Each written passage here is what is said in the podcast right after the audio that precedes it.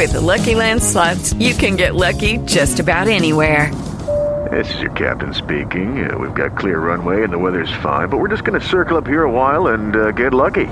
No, no, nothing like that. It's just these cash prizes add up quick. So I suggest you sit back, keep your tray table upright, and start getting lucky. Play for free at LuckyLandSlots.com. Are you feeling lucky? No purchase necessary. Void where prohibited by law. 18 plus terms and conditions apply. See website for details. It is Ryan here, and I have a question for you. What do you do when you win? Like, are you a fist pumper?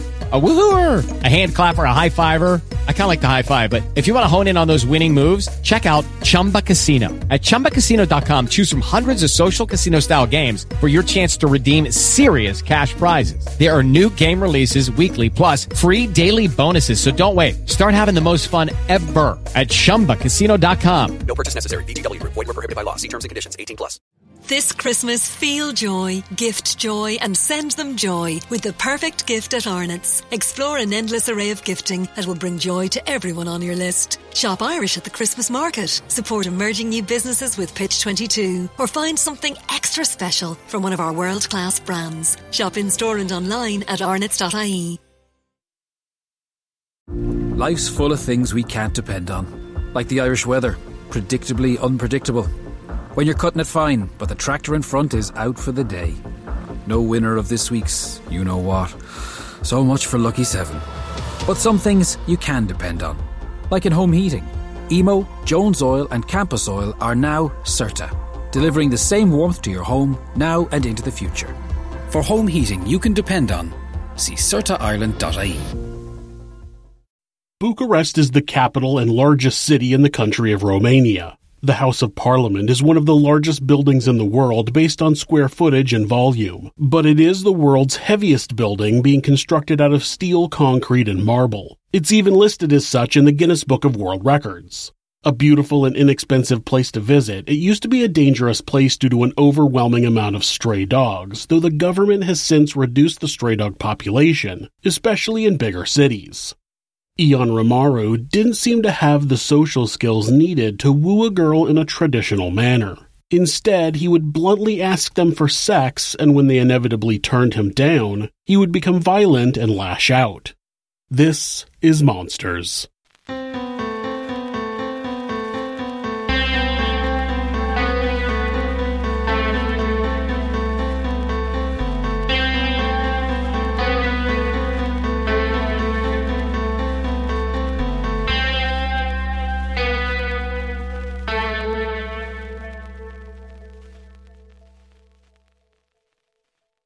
Ion Rimaru was born on October 12, 1946, in Corabia, Romania. His father, Floria, had served in the Romanian army in World War II. When he got out of the service, he married Ekaterina, and they moved to Corabia due to the availability of work at the time. Five years after Ion was born, the couple had a daughter named Georgetta Maria, and four years later they had another son named Cornell. His parents' relationship with each other was not good. Some say that Floria drank heavily and beat his wife daily. They eventually split up, with Floria moving to Bucharest and working as a tram operator. Ion did terribly in school while he was young, having to repeat ninth grade. In his late teens, he was caught in a relationship with a much younger student who happened to be the daughter of one of the school teachers, and the incident turned into a public scandal, which only became worse when the girl later died of septicemia. Septicemia is when bacteria enters the bloodstream and poisons the blood. It causes organ failure and eventually death. Ion was arrested when he was 18 years old and charged with aggravated robbery. He and some friends had stolen some melons, and when the security guard came after him, Ion beat the man severely. He was sentenced to five months imprisonment. Once he finished high school, he was enlisted into the army, but due to medical issues, he was discharged. He was thought to have developed an ulcer which caused him to spend two months in the hospital. He eventually moved to Bucharest and attended the University of Agronomic Sciences and Veterinary Medicine. He remained at the university for years, attempting to complete the program. He had repeated his second year and was in the middle of repeating his third year in the spring of 1970. By this time, Ion's behavior around women had become noticeably unusual. When another student in his dorm had a visit from a woman, Ion's roommate said that he didn't sleep that night. He prowled around outside the other dorm room, muttering to himself like an animal in heat. Ion's father tried to set him up on dates when they both lived in Bucharest, but Ion refused to go on them. He was discouraged that women wouldn't immediately have sex with him after the date. Once, when his sister visited with him with one of her friends, he allowed his sister in, but said her friend couldn't come inside. When Georgetta asked him why, he responded, What's the point? Apparently, if a woman wasn't going to have sex with him, there was no point in her coming inside of his residence. Ion developed a new plan to get what he wanted out of women. At 1:30 a.m. on May 9, 1970, 25-year-old Elena Opria left the restaurant where she worked and headed to the bus that would take her home. This was the first time she was taking the bus since a strange man had followed her home the week before. Since then, a coworker had been giving her a ride home, but tonight she was unavailable. So Elena got some dinner to go and headed to the bus stop. She got off the bus near her house and walked to the front gate. Once she entered the courtyard, Ion came up behind her and muttered something. Elena screamed, and Ion hit her in the head with a metal pipe, while also stabbing her multiple times. The scream woke up a neighbor who went out to the courtyard but couldn't see exactly what was going on due to the darkness. He heard some noises, then heard a man say, Are you dead? before walking away. The neighbor walked out toward the gate and saw the man walking away quickly before he looked down, seeing Elena on the ground. More neighbors woke up where they carried the young woman inside where they attempted to clean her wounds as they waited for an ambulance. She was soon brought to the hospital where she died hours later. On June 2nd, another young waitress, 21 year old Florica Marcu, was leaving work in the early morning hours. She walked down to the bus station where she ran into a friend. The friend pointed out that a man was staring at her and she realized that the man had been following her. Just like Elena, Florica had also been followed a week before by a young man, but she wasn't sure if this was the same guy. She got onto the bus and didn't see the man again, but when she got off the bus and started walking to her house, he suddenly rushed her and hit her on the head with a metal pipe. She collapsed and Ion picked her up and carried her to a secluded area in a nearby cemetery. Ion made her promise to marry him, not to tell anybody what he had done, and to meet him again the next day. In an effort to stay alive, she agreed. Anything so this disturbed man didn't kill her. Ion then ordered her at knife point to take off her clothes and he raped her. As they walked back to her house, he made her stop and raise her arm. Then he stabbed her arm and began sucking her blood. As a newspaper delivery truck showed up on the street, Florica ran into the middle of the road and began waving him down. The driver stopped, but by the time he got out of the car to investigate the bloody, half naked woman in the road, Ion had run off. Florica was taken to the hospital and treated for her wounds, and she gave a police report. On July 24th, 19 year old Margareta Henganu had left her shift at a shoe factory at 11 o'clock at night. She took a bus to her neighborhood where she walked down a narrow, very dark street toward her house. As she passed a parked truck, Ion jumped out and hit her on the head with a metal pipe. He grabbed her handbag, which contained a pair of shoes and some cash, and ran off. She started chasing him, but soon some friends saw her, and when they noticed that she was bleeding, they took her to the hospital. A few days later, Ion went to Corabia to work through the summer, but when he returned to Bucharest, he picked up right where he left off. On November 24, 1970, 47 year old Olga Barataru left work at 2 a.m. and got a ride home. She went into her apartment building and, since the elevator was out of order, she started heading up the stairs. When she got to the second floor landing, Ion appeared and began hitting her on the head with the metal pipe. He dragged her back down the stairs and out of the building, around to the back. He pulled her down a set of stairs that led to the basement and ripped off her pants and underwear. As he raped her, she was too dazed to scream, but she was able to get out some moans, which alerted a nearby resident who turned on a light and looked outside to see what was going on. When Ion saw the light, he ran off, taking her bag which contained some cash, but leaving Olga laying at the bottom of the stairs where she remained until 7:22 a.m. when she was finally taken to the hospital. A coworker would later say that the man who attacked Olga was a regular at the restaurant where they worked, but that didn't seem to be enough to catch the perpetrator. One other disturbing fact about this attack was that it was the second where there were other people nearby who did nothing to help the victim. People witnessed Florica get attacked and carried away and just shrugged it off. Olga laid at the bottom of the basement stairs moaning for nearly five hours before someone finally called the police, and it took them nearly an hour to arrive. Through the end of 1970 into 1971, Ion began having a contentious relationship with his father's girlfriend. He first met her on Christmas Day and he refused to speak to her unless he absolutely had to. He would even turn his back to her when she would enter the room. On February 16, 1971, 19 year old Georgietta Savetku finished up her waitress shift at 2 o'clock in the morning and walked to the bus station. She got off the bus and walked down the street toward her house when she saw a man standing by a street sign. The man was Ion and he was waiting for his next victim. As she walked by him, he jumped in front of her, which caused her to panic and scream, People, he's killing me! Ion began hitting her on the head with a pipe, but her scream alerted a neighbor who turned on the light. The light scared Ion, who grabbed Georgetta's bag, which contained a small amount of cash, and ran off.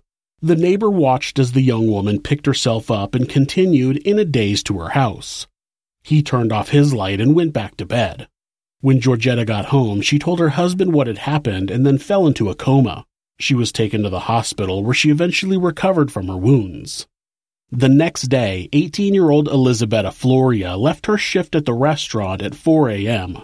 She rode the first bus with two male coworkers before transferring to a second bus alone. At the next stop, Ion got on the bus and stood near the back, far behind Elisabetta. When the young waitress got off the bus, it was pouring rain and she hurried from the bus stop to her house. Before she could make it, Ion grabbed her coat, spun her around, and shouted, Stai semi bat jacques datine, or a ditai, which I'm told means, stay put so I can have my way with you or I'll cut you. Though Google Translate says it means, let me make fun of you or you'll cut yourself. So who knows? I tried. Elisabetta instantly started to scream, but Ion slammed her against the gate and began stabbing her. He stabbed her 14 times in total in the head, the hand, and the right leg. When a nearby resident opened a window and shouted, What are you doing? Are you killing her? Ion ran away. Nobody came outside to help the young woman, but he must have called the police because soon a police car and ambulance arrived on the scene. Elisabetta spent 17 days in the hospital recovering from her wounds, but she survived. Ion didn't get away unscathed, though. He had cut his own finger during the attack, and it was actually in pretty bad shape. He tried to take care of it on his own, but the wound didn't heal right and he lost some mobility in his finger. On March 5th, 31 year old Fanica Elia was working at the same restaurant where Elisabetta had worked. Because of the attack on her coworker, and since she had also been followed home by a strange man a few weeks earlier, Fanica waited for another waitress to walk home with. When she was only a few blocks from her home, the two women separated. As she entered the courtyard to her house, Ion surprised her and struck her in the head with the pipe. Fanica lost consciousness and Ion dragged her to a secluded area of the courtyard. He ripped her clothes off and threw them aside before he violently raped her.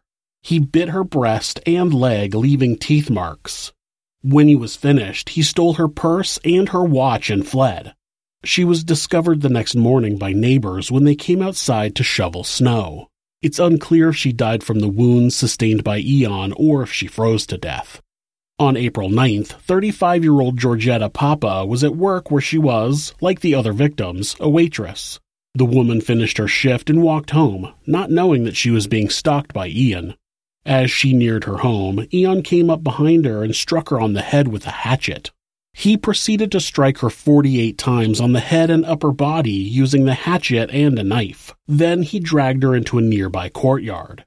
He used the knife to slash her clothes and ripped them away. Then he raped her as she lay dying. He bit her breast and her vagina, actually taking a chunk of skin with him. He took her wristwatch, which he still had at the time of his arrest, and then stomped on her abdomen. He would later say in a confession that he had asked a different woman for sex earlier that day and she laughed at him. His attack on Georgetta was revenge for all the women who had made fun of him. After Georgetta's body was discovered, police began what they called Operation Eagle, which is the English translation. The name came from the street where she was murdered, which was Vulturi, so some places claim it was Operation Vulture, but despite the close comparison in words, Vulturi seems to actually translate to eagle. They studied the similarities between this murder and the murder of Elisabetta Floria. When they began searching records of other murders or attempted murders in the area, it was clear that Elena Opria was also a victim of the same killer. They believed the attacks on Florica and Olga were also the work of the same man. They also began a massive campaign to patrol the city and attempt to not only catch the killer, but stop more attacks. 6,000 men from various law enforcement agencies patrolled the streets of Bucharest. A hundred cars and 40 motorcycles were on patrol. Authorities had doctors, bus drivers, tram operators, and even bartenders on high alert, keeping their eyes peeled for anyone who could be the killer.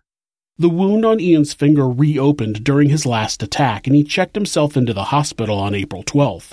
He would be in the hospital until the 26th, which was good because he didn't attack any women during that time. It was also frustrating because hospitals were supposed to send information to police for anyone coming in with cutting or piercing wounds. This hospital didn't do that. Even more frustrating was the fact that the doctor and nurse both reported that they found Ion to act suspiciously, and they noted that he had a knife on him. This Christmas, feel joy, gift joy, and send them joy with the perfect gift at Arnott's. Explore an endless array of gifting that will bring joy to everyone on your list. Shop Irish at the Christmas market. Support emerging new businesses with Pitch 22. Or find something extra special from one of our world class brands. Shop in store and online at arnotts.ie. Life's full of things we can't depend on, like the Irish weather, predictably unpredictable. When you're cutting it fine, but the tractor in front is out for the day. No winner of this week's you know what. So much for Lucky 7.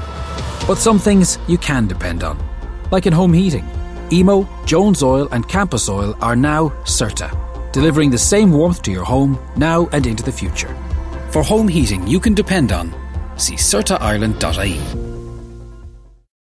While in the hospital, Ion had his father go to his home and pick up some clothing that needed to be washed. When Floria retrieved the items, many of them had bloodstains on them. Even so, he took the items home and washed them. When he returned to visit his son in the hospital, he would say in a later interview that he asked about the bloodstains, and Ion told him that some of them were from rolling around on the floor with a woman who didn't give in to him, because that doesn't sound suspicious. The other bloodstains, he said, were from him cutting himself. He showed Floria a number of cuts on his legs. It seemed that Ion needed some type of pain in order to achieve sexual gratification. He told his father that he had once cut his own penis in order to climax. When Ion was discharged from the hospital, he wasted no time finding another victim. On May 2nd, 22-year-old Stana Sarasin was just finishing up work as a tram operator at 12:45 a.m. While walking home, a young man approached her and asked her what time it was. She checked her watch and told him it was 12:55 a.m. Suddenly, he reached forward and grabbed her crotch. She slapped him and he retaliated by punching her in the face. The young woman fell onto the sidewalk and began yelling for help. A nearby resident heard the call for help and opened the window, yelling at Ian. As soon as he heard the resident, he ran off. Stana filed a report with the police, and though they believed she was attacked by the serial killer they were hunting, he left no evidence behind that would help them identify him. It's unclear if the increased police presence made it harder to target waitresses or if Ion just changed up his process. But on May 5th, 39 year old Mihaela Ursa was studying for her doctorate at the University of Bucharest. She was also an assistant in the optics department of the Faculty of Physics. She was married and her mother-in-law lived with them at the time, which made it hard to study at home, so she stayed at the university late to study. It wasn't until after 1 a.m. that she left the university and headed home. Everybody in the city knew that someone was attacking women walking home in the early morning hours, but Mihaela was preoccupied with her studies and let the time get away from her. As she was walking, a man approached her and she attempted to get away from him by ducking into a courtyard, but he hit her over the head with a metal pipe. This didn't knock her out, and she began struggling with her attacker. Ion pulled a knife and slit the woman's throat. He pulled her body to the back of the courtyard and placed her face down over a pile of bricks. He began raping her, but suddenly someone entered the courtyard. Startled, Ion hopped the fence and ran away. The person coming in was a bus driver who had just gotten off work and was coming home. In the darkness, she didn't notice anything wrong when she walked through the courtyard, but the next morning she saw blood on her shoes, and when she looked out the window, she saw the body outside. Ion had been scared away before getting what he wanted, so instead of going home, he continued prowling for another victim. 42 year old Maria Yordaki left her home at 4 a.m. to go to work. On her way, she was hit on the head with a pipe and she immediately started running. While also screaming for help, Ion chased her, continuing to hit her with the pipe. Fortunately for Maria, Ion dropped the pipe, and when he bent down to retrieve it, she was able to get further away, eventually ducking into a courtyard.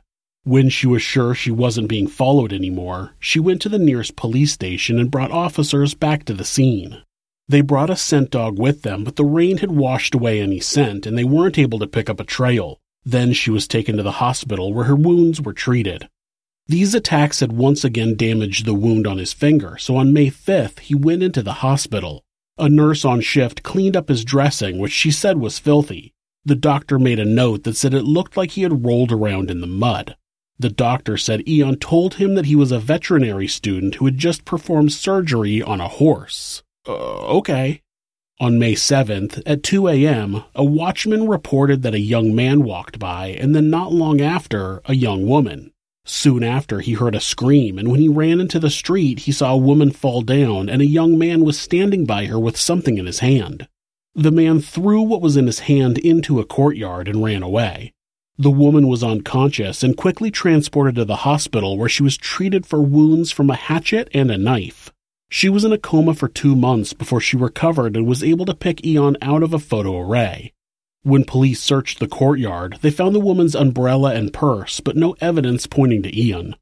A few hours later, a young woman named Elena Bialusi was taking the bus to the restaurant where she worked. She got off the bus to transfer to another bus and noticed a thin young man also got off the same bus.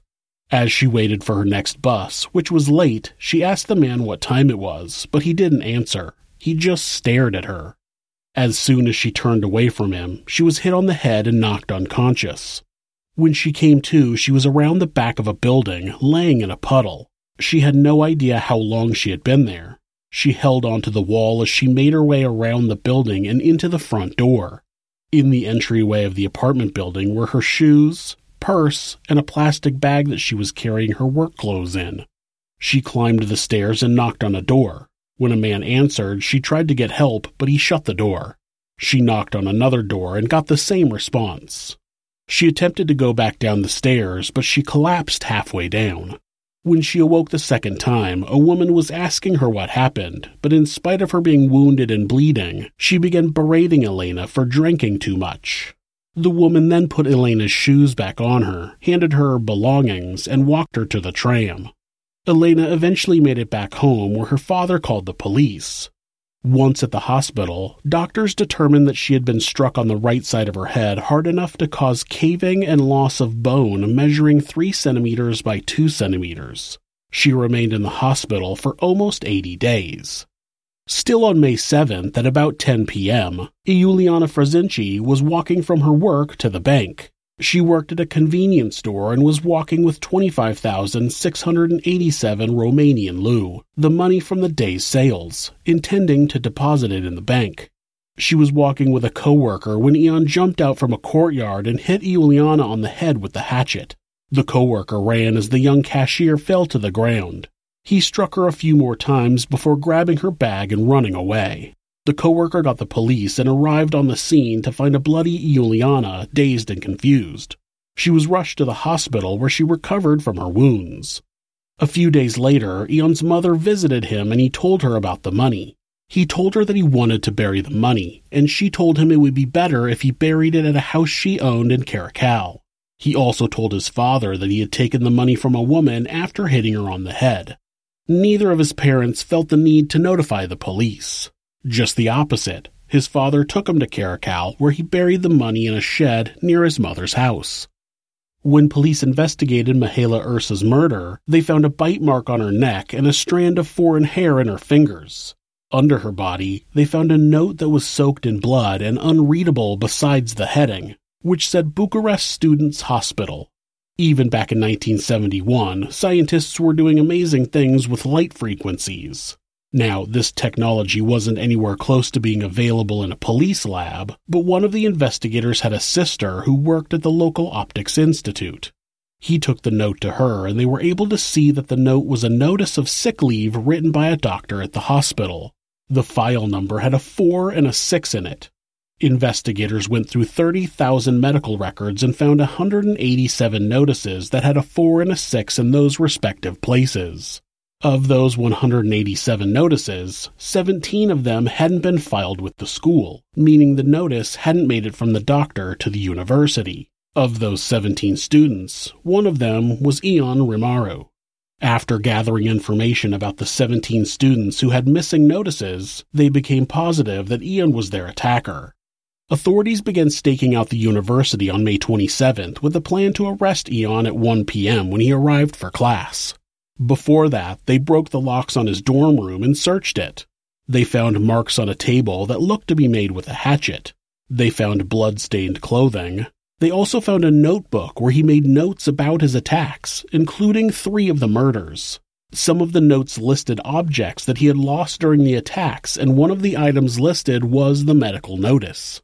Not long before investigators finished their search of his room, Ion showed up, at first angry that someone had broken into his room. When he noticed that the people in his room looked to be the police, he froze. One of the investigators greeted him and offered his hand to shake, which Ion instinctively did. Ion demanded to know what they were looking for, and after a short struggle, he was subdued. Inside the black bag that he was holding, they found a hatchet and a knife, both wrapped in a red towel. Along with the weapons, Ion was also wearing the watch he had stolen from Georgetta Papa. Later, dental impressions would match marks left on some of the victims, and his blood type matched foreign blood found at some of the scenes. Authorities attempted to interview Ion to see if he would admit to other crimes, but he wouldn't talk. They brought in his father, but the young man remained silent. Once Floria was finished trying to talk to his son, investigators questioned him over the course of two days. This is where they learned about the stolen money that was hidden in Caracal. Police searched that house and found the money buried in the shed. Eventually, though, Ian did start talking. He first talked about his health and other activities that didn't involve the attacks. Little by little, he included more detail. Before long, he told them that he would go out at night, and when he saw a woman, he would ask her to have sex with him. When she turned him down, he'd either attack her or find another woman to attack shortly after. As the days went on, Ion ended up confessing to four murders, countless attempted murders, at least six rapes, and a number of robberies. Authorities knew that this was a death penalty case. If they were going to go that route, they had to prove that Ion was aware of his actions. He was clearly not well mentally, but he had to be aware of what he was doing. This was not hard to prove as he had made notes about his attacks, even writing down things to remember for next time how to do things better, and how to make sure he didn't get caught. He was deemed eligible to receive the death penalty. The trial was also not an uphill battle. On top of Ion's own confessions, they had numerous pieces of evidence and a number of identifications from women who survived his attacks. The panel of judges, which was what they used in Romania at the time instead of a jury, found Ion guilty of 23 offenses, which consisted of robbery, theft, rape, attempted rape, attempted murder with grievous bodily harm, qualified murder, and highly aggravated murder. For all of the offenses outside of highly aggravated murder, he was sentenced to 219 years in prison. For the highly aggravated murder, he was sentenced to death. As soon as the sentence of death was announced, Ion became violent and tried to fight the officers guarding him, but he didn't get very far. Ion appealed the decision, and the same day, with no new evidence to add to the case, it was denied. Ion then began to claim that an Arab man named Ahmed gave him opium cigarettes that caused him to hallucinate. While hallucinating, he may have acted in a criminal manner. He said that Ahmed committed the rapes and murders but made him participate in some. So, were you hallucinating when you told your father that you attacked a young woman and stole over 25,000 leu from her? Were you still hallucinating when you traveled to another town to bury the money in a shed? Were you hallucinating when you wrote down details of your attacks in your journal? Come on. Up until the death penalty was abolished in Romania in 1990, executions were carried out by firing squad. Ion's trial ended on September 3rd and his appeal was denied on September 13th. On October 23, 1971, Ion Rimaru was executed. He was literally dragged to the stake as he fought the entire time. He yelled out for authorities to bring his father there so he could see what they were doing. He yelled that his father was actually the guilty one. Still, he was tied to the stake and executed by firing squad. He was 25 years old. In September of 1972, Ion's father, Floria, died when he fell from a moving train. Some say that Floria was actually pushed from the train by police, but the reason isn't quite clear. The only one I could find claimed that the police knew that Floria was also a serial killer and they wanted him dead so they could get fingerprints to match to the crimes. I don't know how likely that sounds, that's just what I read. In 1944, two years before Ion was born, four women were murdered in Bucharest. They all lived in basement apartments, and on stormy nights, a man would enter their apartment and bludgeon them to death with an object. The only evidence left behind were fingerprints and the prints from military boots size 42. That's a size 9 in the US. There weren't any matching fingerprints on file, so the murders went unsolved. It wasn't until Floria died in 1972 that his shoe size, 42, was noted and his fingerprints were taken for comparison. They came back as a match to the fingerprints left at all four crime scenes. Floria also served in the military during World War II and would have had a pair of military boots at the time. It's also believed by some, and Ion claimed this during his confession, that his killing was encouraged by his father, possibly a way to experience murdering young women vicariously through his own son. Some people question whether or not people become serial killers due to nature or nurture. Does the person's environment completely shape them to become a brutal murderer, or can evil genes be passed down from a parent to a child? It would certainly seem that Ion Rimaru's story supports the latter at least somewhat. Most likely a combination of both, but there is certainly no question that Floria and Ion were both monsters. If you're the victim of domestic abuse, please reach out to someone for help please talk to your local battered women's shelter or call the National Domestic Abuse Hotline at 1 800 799 SAFE. That's 1 800 799 7233. Or you can go to the hotline.org to chat with someone online. The great thing about this website is that at any time, hitting the escape key twice will take you to a Google search page. That way, if your abuser is nearby, you won't get caught looking for help. If you're having feelings of harming yourself or someone else, or even just need someone to talk to, please contact your local mental health facility, call 911, or call Mental Health America, who operate the National Suicide Prevention Hotline at 1 800 273 TALK. That's 1 800 273 8255. They're available 24 hours a day, 7 days a week, and will talk to you about any mental health issue you might be facing. Thanks so much for listening to this podcast. You can subscribe or follow the show to ensure you don't miss an episode, and you can leave us a rating on whatever podcast app you use. If you'd like to support the show, you can do that by checking out our merchandise at Teespring. You can also discuss the channel and the episodes on our subreddit, r forward slash this is monsters. You can find more ways to support our show and how to find us on social media by visiting thisismonsters.com. Thanks again, and be safe. Life's full of things we can't depend on, like the Irish weather, predictably unpredictable. When you're cutting it fine, but the tractor in front is out for the day. No winner of this week's you know what. So much for Lucky 7. But some things you can depend on, like in home heating. Emo, Jones Oil, and Campus Oil are now CERTA, delivering the same warmth to your home now and into the future. For home heating you can depend on, see CERTAIreland.ie. This Christmas, feel joy, gift joy, and send them joy with the perfect gift at Arnott's. Explore an endless array of gifting that will bring joy to everyone on your list. Shop Irish at the Christmas market, support emerging new businesses with Pitch 22, or find something extra special from one of our world class brands. Shop in store and online at arnott's.ie.